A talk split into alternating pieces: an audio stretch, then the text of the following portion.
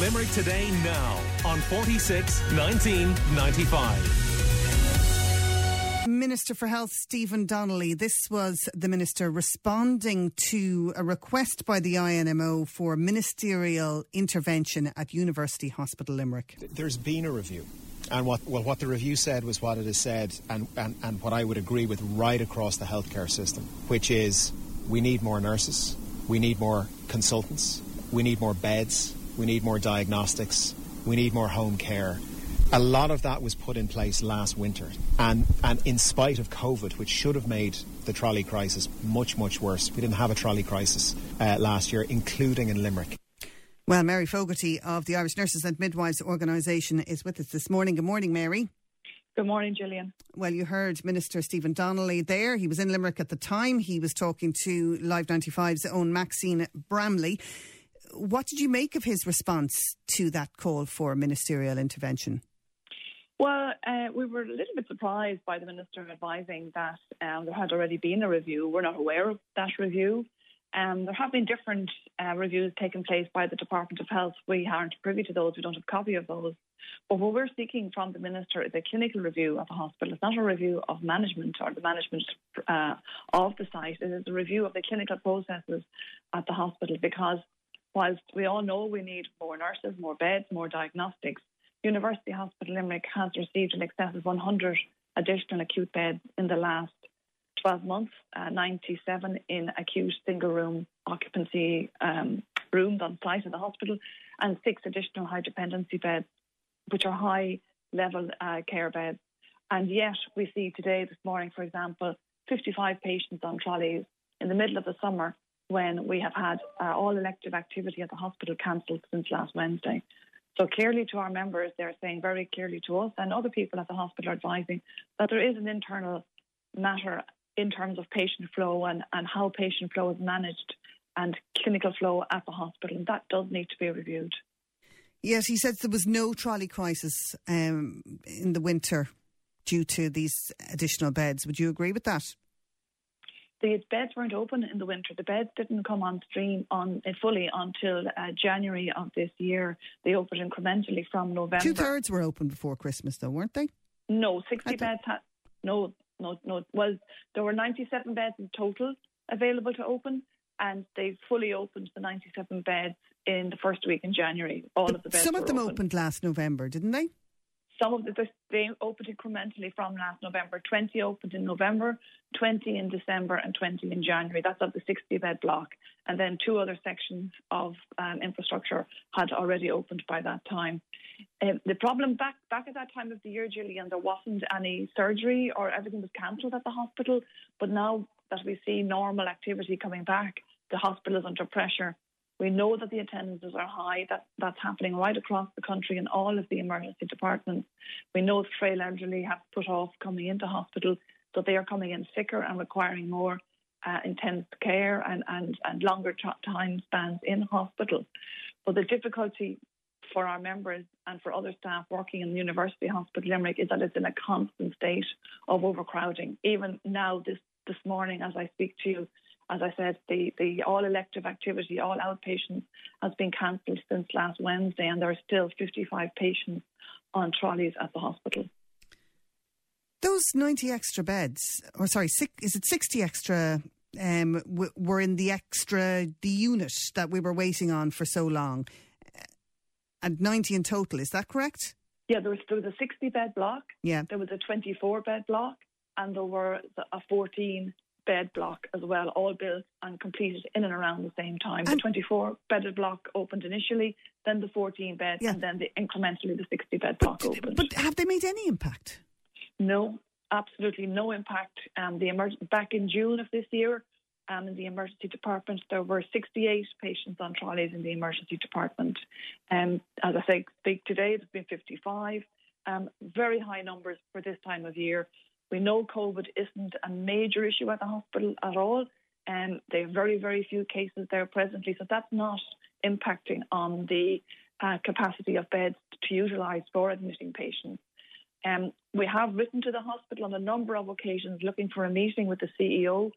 To date, we haven't been able to secure that meeting with her. We have meetings scheduled with other managers at the hospital, But this is a really urgent and serious issue. And um, we're in the middle of the summer. We're very fearful, our members are very fearful of what this winter is going to be like in Limerick, because they will not be able to sustain the, the, the level of pressure that's been there. Um, it's impossible to keep nursing staff, to retain them in the hospital. There is ongoing recruitment. Um, positions are being filled. There's a high level of nurses coming in from overseas. But the pressure on staff right throughout the hospital is very, very high, and it, it, it is telling a toll on people's mental and physical well-being. Have you had any direct response from the Minister in relation to your call for that intervention? As of yet, as of yet, Gillian, we haven't had a direct response. We've only heard his response when he was in Limerick last week. We are awaiting his direct response to us, but we have, um, as you know, formally written to him on the situation in Limerick. It doesn't sound to me like he has any plans to, to intervene. You know, his response was very much there, or oh, there's been a review already, we know what's needed, but uh, we put some of that in place and it had an impact. Well, it hasn't had an impact, um, and we, we, we know that. We know by the by the figures, by the volume of patients that are waiting on beds there uh, daily. Um, we believe that it's going to deteriorate as we move into the winter, when we might have bad weather, when people slip and there's fractures. High level of demand for beds, high level of demand for theatres, and um, it, it cannot uh, continue as it is. It, it's going to have to change. I know the ninety-seven beds are hopefully going to come on stream at some point into the future. But sure, what's but, the what's the point of putting extra beds in if, if the extra beds we've already put in have made no difference? Well, that's exactly the point we're making. That that initially we were told um, by management and by by by ministers that the extra beds were going to be the, the solution in Limerick.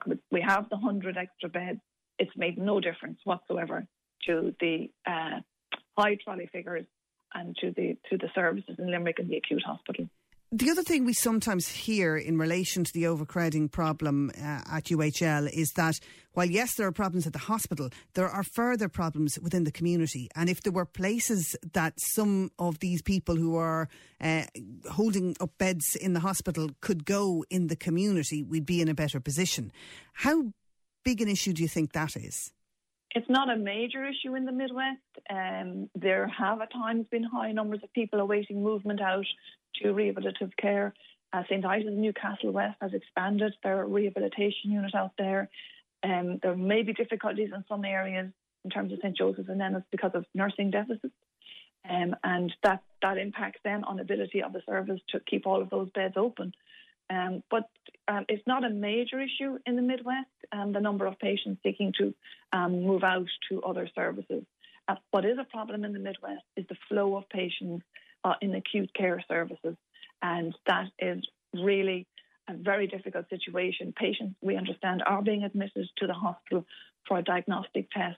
And we have seen in, recent week, in the recent week the Irish Association of Emergency Medicine Consultants called for rapid access diagnostics, and that would certainly be a very welcome development in Limerick, that any patient who presents to the E D, instead of being admitted to the hospital for a test, can have that test scheduled in within the coming week um, as an outpatient. So that would certainly take significant pressure off the hospital, and we do hear from our members that there are patients in bed waiting diagnostics who could have those diagnostics done as an outpatient, and they're the types of measures that we're talking about that need to be addressed in Limerick.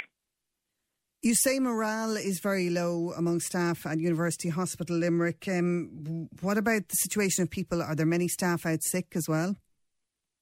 Um, the situation at the hospital in terms of, of nursing staffing is that it is extremely difficult to retain staff in the hospital, and there are significant deficits in the emergency department. They've lost a high volume of highly skilled expert E D nurses who've gone elsewhere because of the pressure. Um, there aren't high volumes of patients, out, or, or sorry, of nurses out sick. There are um, nurses and other healthcare workers who are vulnerable healthcare workers who are out of the workplace due to COVID, and that is having an impact on putting some pressure on the hospital. And then we also have the um, H S E um, prohibition, for the want of a better word, of replacing people on maternity leave. So if you have a female workforce and you have people on maternity leave, they are not being replaced. Ah, here. Really? That's, yes, that, that, so, that's, so if you have a few um, out of maternity leave, everybody else just has to carry that extra burden? Yes, that is the H S E uh, position, that they don't provide um, funding for um, replacement of maternity leaves at the present time. And that's been a pro- problem for a number of years now. Out of curiosity, Mary, uh, you say highly skilled long-term workers have moved on from the E D at U H L. Where in general are they going?